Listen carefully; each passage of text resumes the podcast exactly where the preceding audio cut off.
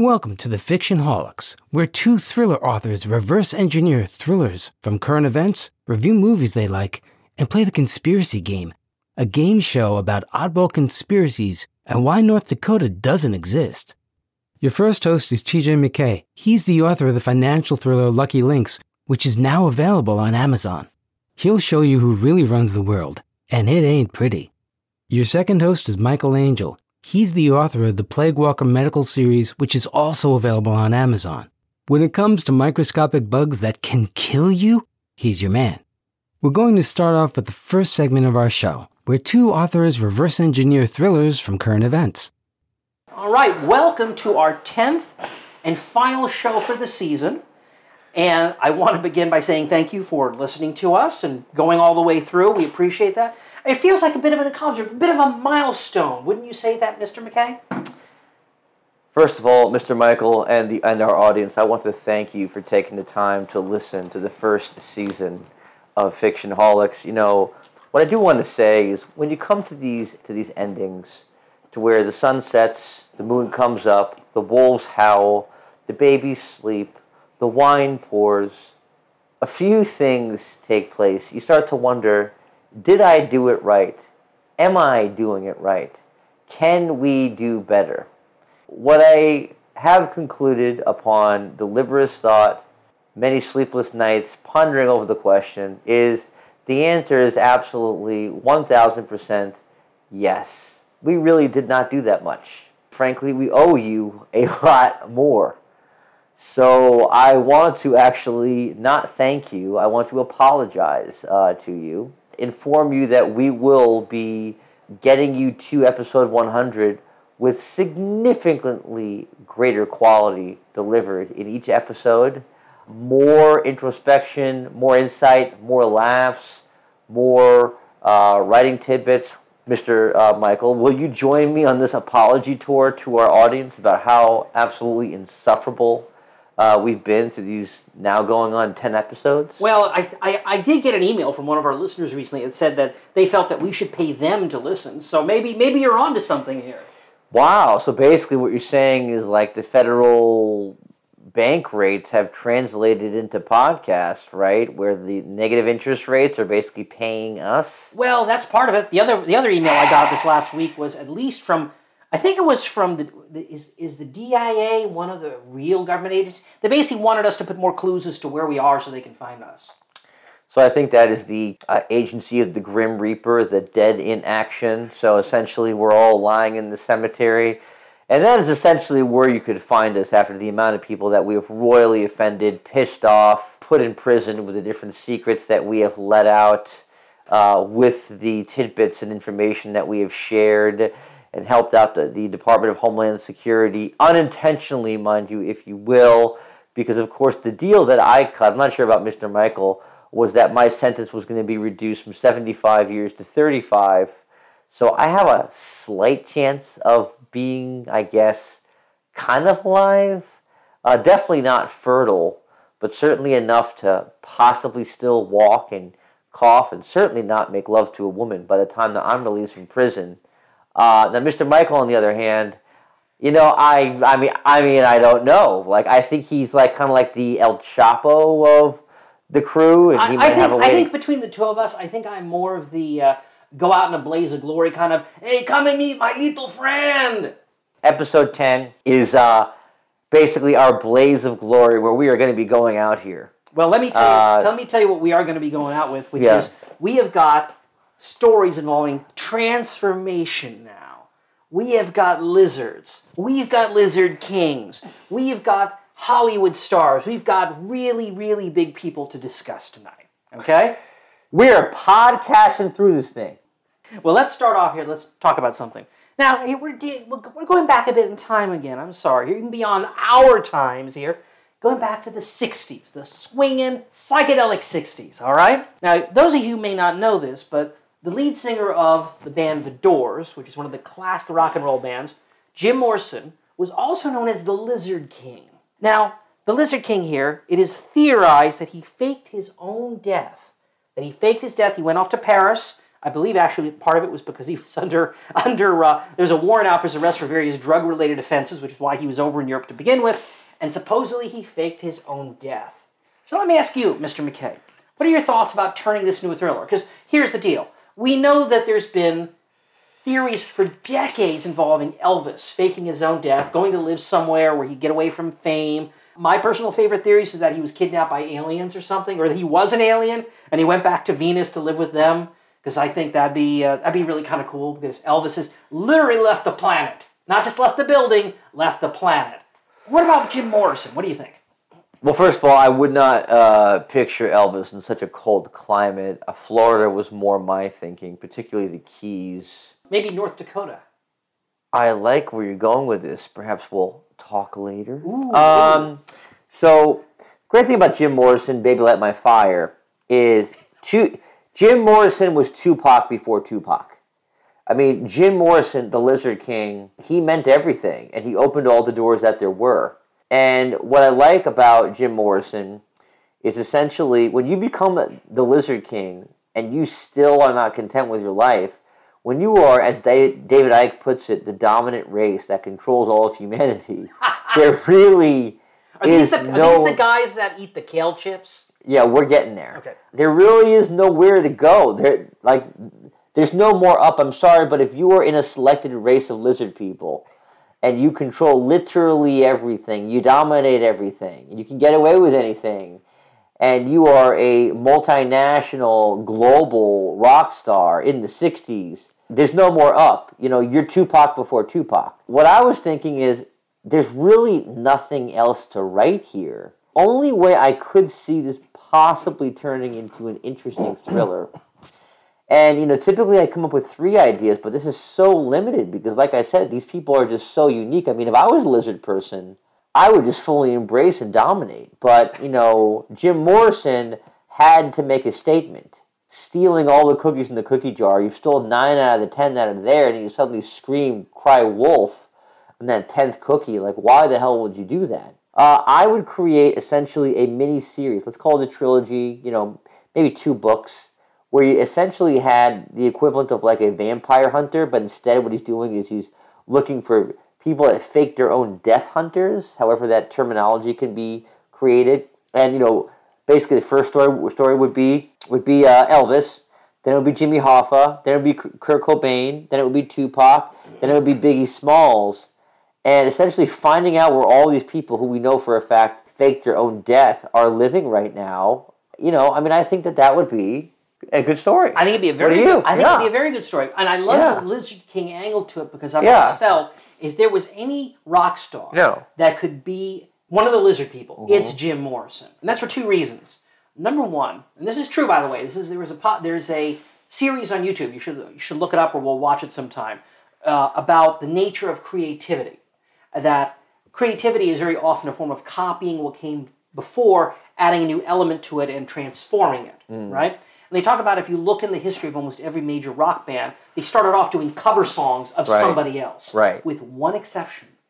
The Doors. Mm. The Doors don't sound like anybody else. They never did a cover song of anybody else. They really don't. Yeah, it's interesting. And so the theory is I have is that the reason they didn't is well they were bringing their own alien music to us and see what it's like. Here's part two of that. If anybody's going to be a lizard king, you got to get away with it because you know you can eat all the kale you want, do all the drugs you want, and all that, but you have to remain undercover. However, it'd be the easiest thing to be undercover if you were Jim Morrison. Let me explain why. This is true, by the way. I think it was 1968. It was on a concert in Florida. Okay. Morrison got arrested for indecent exposure, supposedly because he got into one of his rants, he had too much drugs, and he exposed himself, just unzipped and exposed himself to everybody in, in the audience. There were like 3,000 people there, and not one of them, not one, can verify this. Because they were so stoned out of their minds, they didn't notice that the lead singer decided to expose himself to them. So that tells me he picked an audience where he could kind of get away. If the mask slipped, you saw some green scales, no big deal. I was on LSD, I was tripping balls. You could go with that. So I would say if anybody could be a lizard person, it would be Jim Morrison. And you could build it around his mythical mythology about how he was hiding it and how easy it was because all of his audience were on drugs. I mean, I would say that there is a reason why marijuana is the drug of the masses, and it essentially was so Jim Morrison can pull this off. Yes, I think I think there's something to that. Now, on a related note, since we're talking about lizard people here, I have to go into our next thing here, which might have be more fertile territory for your fertile mind, something you can plow under. Justin Bieber. All right. I am not a Justin Bieber hater, nor am I a fan. I don't really know much about him. I know more him more through his tantrums and things in the press than I do his music. Okay. But there is a persistent rumor that hundreds of fans have seen Bieber transform into a lizard on stage at one of the things.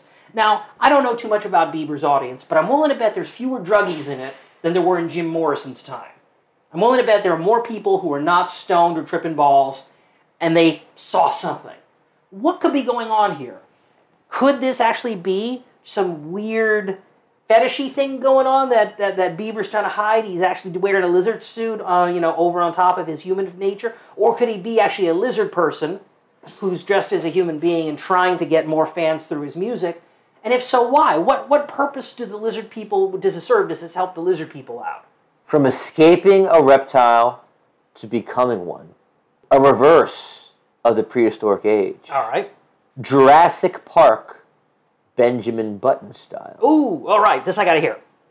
As Mr. David Icke, our favorite colleague of Mr. Alex Jones, puts it, the Anunnaki were the lizard people, the lizard race that controlled the world. From the Rothschilds, to the bankers, to the Hollywood elites, to the media, to the pro athletes, to the Bushes, to the Thatchers, to the Clintons. They're all lizard pe- people behind the Freemasons, the Illuminati. So would it genuinely surprise you that a one Canadian who lives in Atlanta with blonde hair and talks like just an innocent peanut butter scouring little boy would be among these people? I would say no. And it is one of the true terrors in our society. So the question becomes how do we stop Justin Bieber, the next Lizard King? Can we stop Justin Bieber, the next Lizard King? Well, considering the fact that Tupac and Biggie Smalls have both faked their deaths, I would say no because they had all the guns. Yeah. So, how are we going to take out Bieber if they had what we need to take him out? Well, just so you know, folks, we don't advocate violence even against lizard people. So if we were writing this, we'd create a fictional pop star called Bustin' Jeeber or something like that. Well, Bustin' Jeeber, and the way that we can stop him is very, very easy. Let's hear it. We sell him his $65 million Beverly Hills mansion. But along with that, as he walks in at 3 in the morning coming back from one of his palatial parties, he opens the fridge, and the Russians, along with us, sell us the recording that Bieber is secretly placing all Where are you going with it? I got a telescope to follow this. placing all of his pictures of all the models that he's been with inside of the borscht in this fridge. Well, that would explain why the borscht would taste so interesting. Here's another idea for you for the mm-hmm. ending on that one. How would you stop him? Once you have that evidence of what he's doing with the borscht, you go online, you hack into his thermostat, because what are all reptiles all allergic to? The cold. Oh, You set that thermostat down to 50, okay? Yeah. Bar the doors. Use the home security system to bar the doors so he can't get out. He's going to have bulletproof glass so he can't take a chair and break out that way. And yeah, it'll freak out his groupies and the maids and everything in there. But eventually he's going to fall unconscious and you can just come collect him at that point. Or if you want to do it even quicker, you throw the reptiles into Bieber's fridge, and they could die within a few minutes because it's you know 35 degrees Fahrenheit.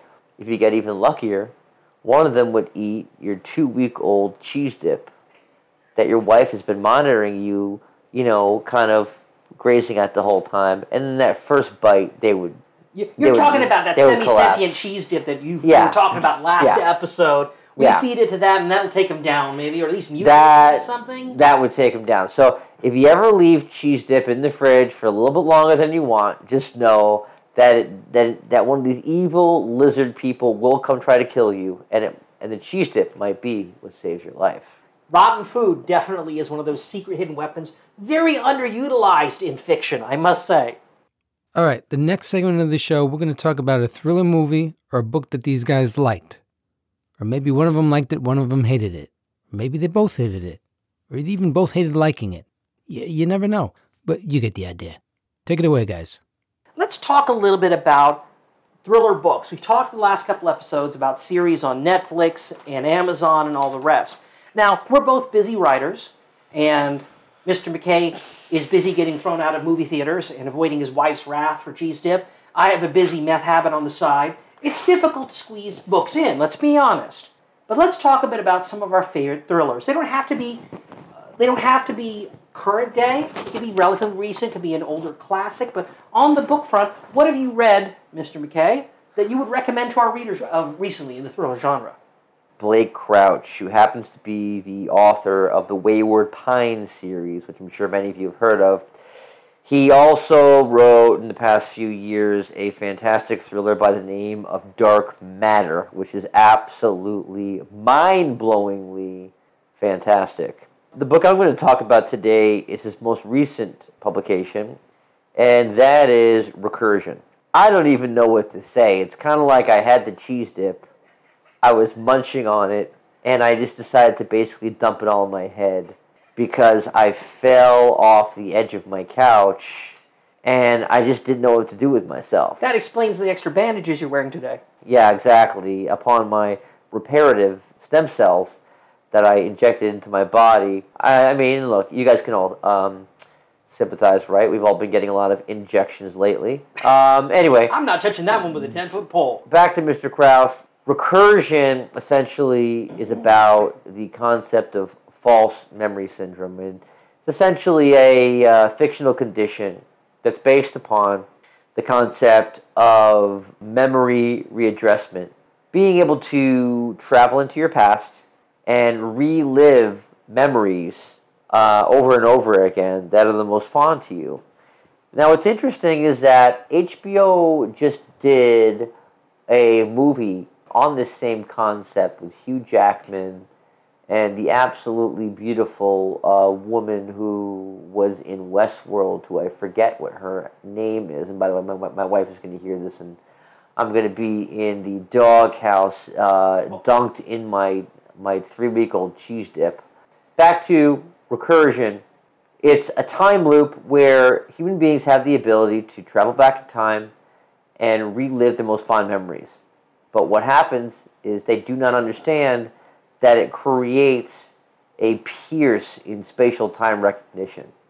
Because even though you're not essentially time traveling, your memory, your your brain is recognizing it essentially as a separate memory for the same time currents. So what this does is it creates what's called false memory syndrome. When you have brain overlap, everybody in society can't make sense of what's going on. So when this technology catches up, everyone becomes psychotic, and it just leads to this sequence of events that's utterly fascinating, and only an author like Blake Crouch can master, just the same way that he did in Dark Matter. If you are a fan of the Christopher Nolan fan films, you will love Crouch's writing. Are you saying there's an Um, Inception like vibe going on in this? That's, that's what I'm hearing. Without question. And it is it is so deep and so compelling and so gripping, so complex with different moving pieces and they all fit together eventually. And it is a true page turner like there is none other. I wish one day I could become the writer that Blake Crouch is. My recommendation would be Recursion uh, by Blake Crouch. How about you, Mr. Angel? That book sounds really fascinating. I have to admit, the book that I have in mind that I really enjoyed recently, probably a lot more simple and straightforward than that one, less cerebral, but nonetheless a hell of a ride. The one I'm talking about is, I believe it's Douglas Preston. If you don't find it under there, look it up under David Preston. I'm pretty sure it's Douglas Preston. He wrote a thriller called Riptide. I am sure about the title. It's Riptide. It actually delves into or gives a possible solution for a mystery that I've always kind of enjoyed close to my heart, mm-hmm. which is the mystery of Oak Island. Oh! Yes, there you may remember there's a, a mini series about mm-hmm. that. I think it's mm-hmm. on Netflix now, but it's gone on for several seasons. It is an island that is just off the coast of Canada in the Atlantic, and there's been lots and lots of rumors as to what kind of might be lying at the bottom of one of the pits on the island. Treasures from pirates. It could be something from the Illuminati. There's a lot of things talking about the Knights Templar, things like that. Well, in this one, you actually have In, involved the person who owned a book that p- potentially points the way to which is the right pit and how to get down there. You have a multi billion dollar consortium bringing together some of the best technology to actually locate the thing and drill down into it and excavate it so they can find whatever it is. And what they find is actually pretty darn cool. There's some interesting twists and turns, mostly that the pit involved is not just a pit, but it's in a sense an upside down cathedral, which is designed to be just one large booby trap. And the main character got caught in one of those exploring a cave on the island with his brother, and his brother got caught in it and got killed. And ever since then, he's had a bit of an obsession, but also a fear he has to conquer to go back there. And it's really cool having to go in. You see people get caught by some of the traps, figure out how this whole system works in order to get to the prize, which is up below. And they actually come up with a pretty good, interesting thing that actually does make sense in the context of the story, including the fact, and I believe this is fictional, Blackbeard or whoever some of the people who were there who constructed this thing didn't execute people.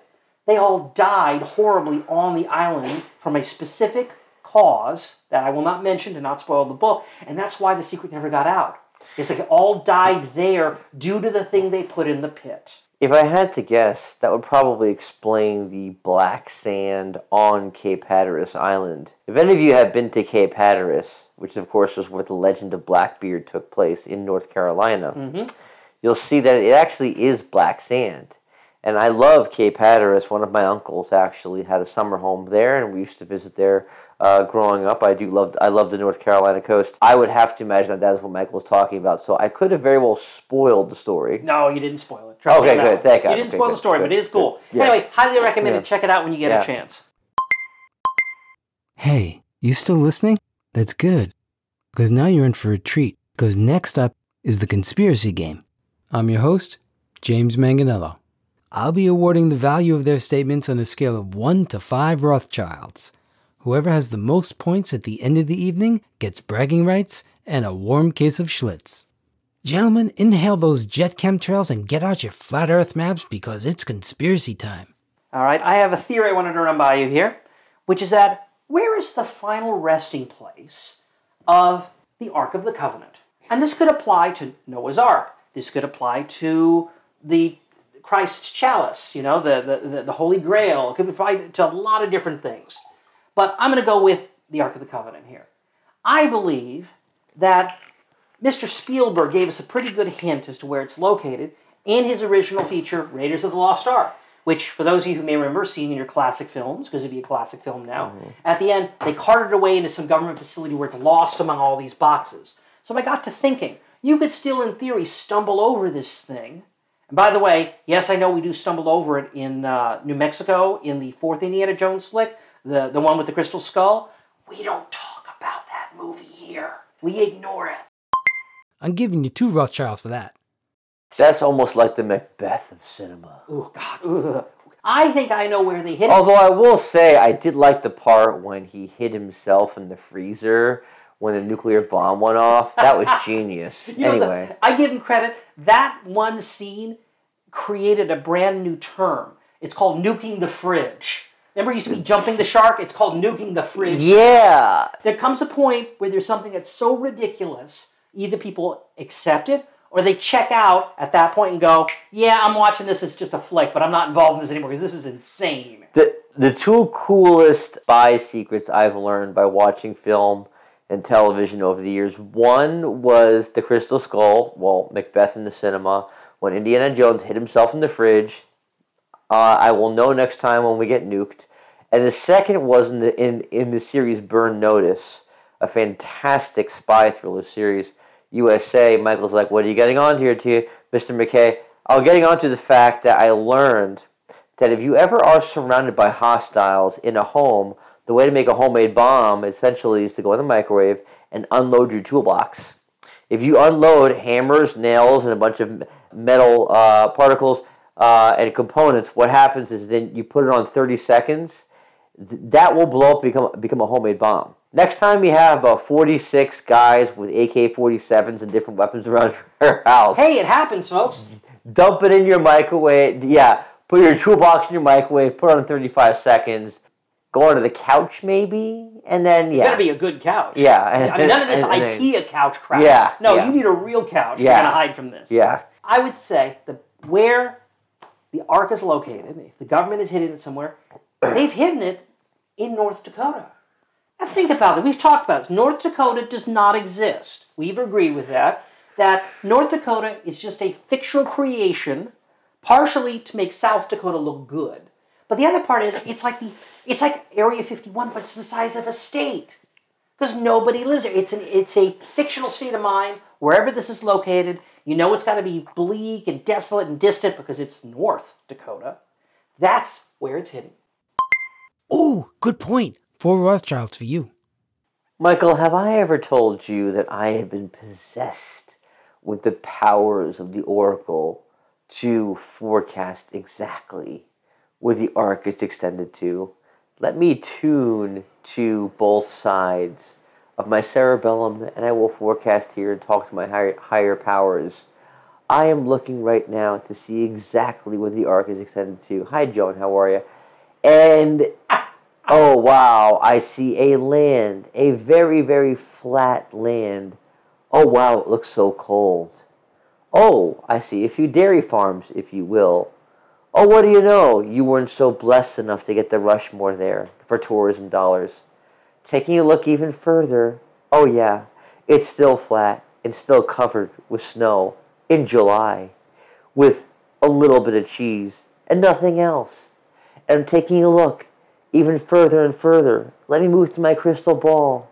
I'm taking a look. Oh, I see about 4,500 Scandinavian blooded, mostly people, scattered apart who won't talk to anybody else. Oh, let me go see what they have to say. Oh, wow. They won't be so neighborly to me because they won't say a goddamn thing to anyone. Michael, you know what? I agree with you. I believe it's North Dakota. I think you just blew my mind. Nicely done. Please take all five Rothschilds for that one.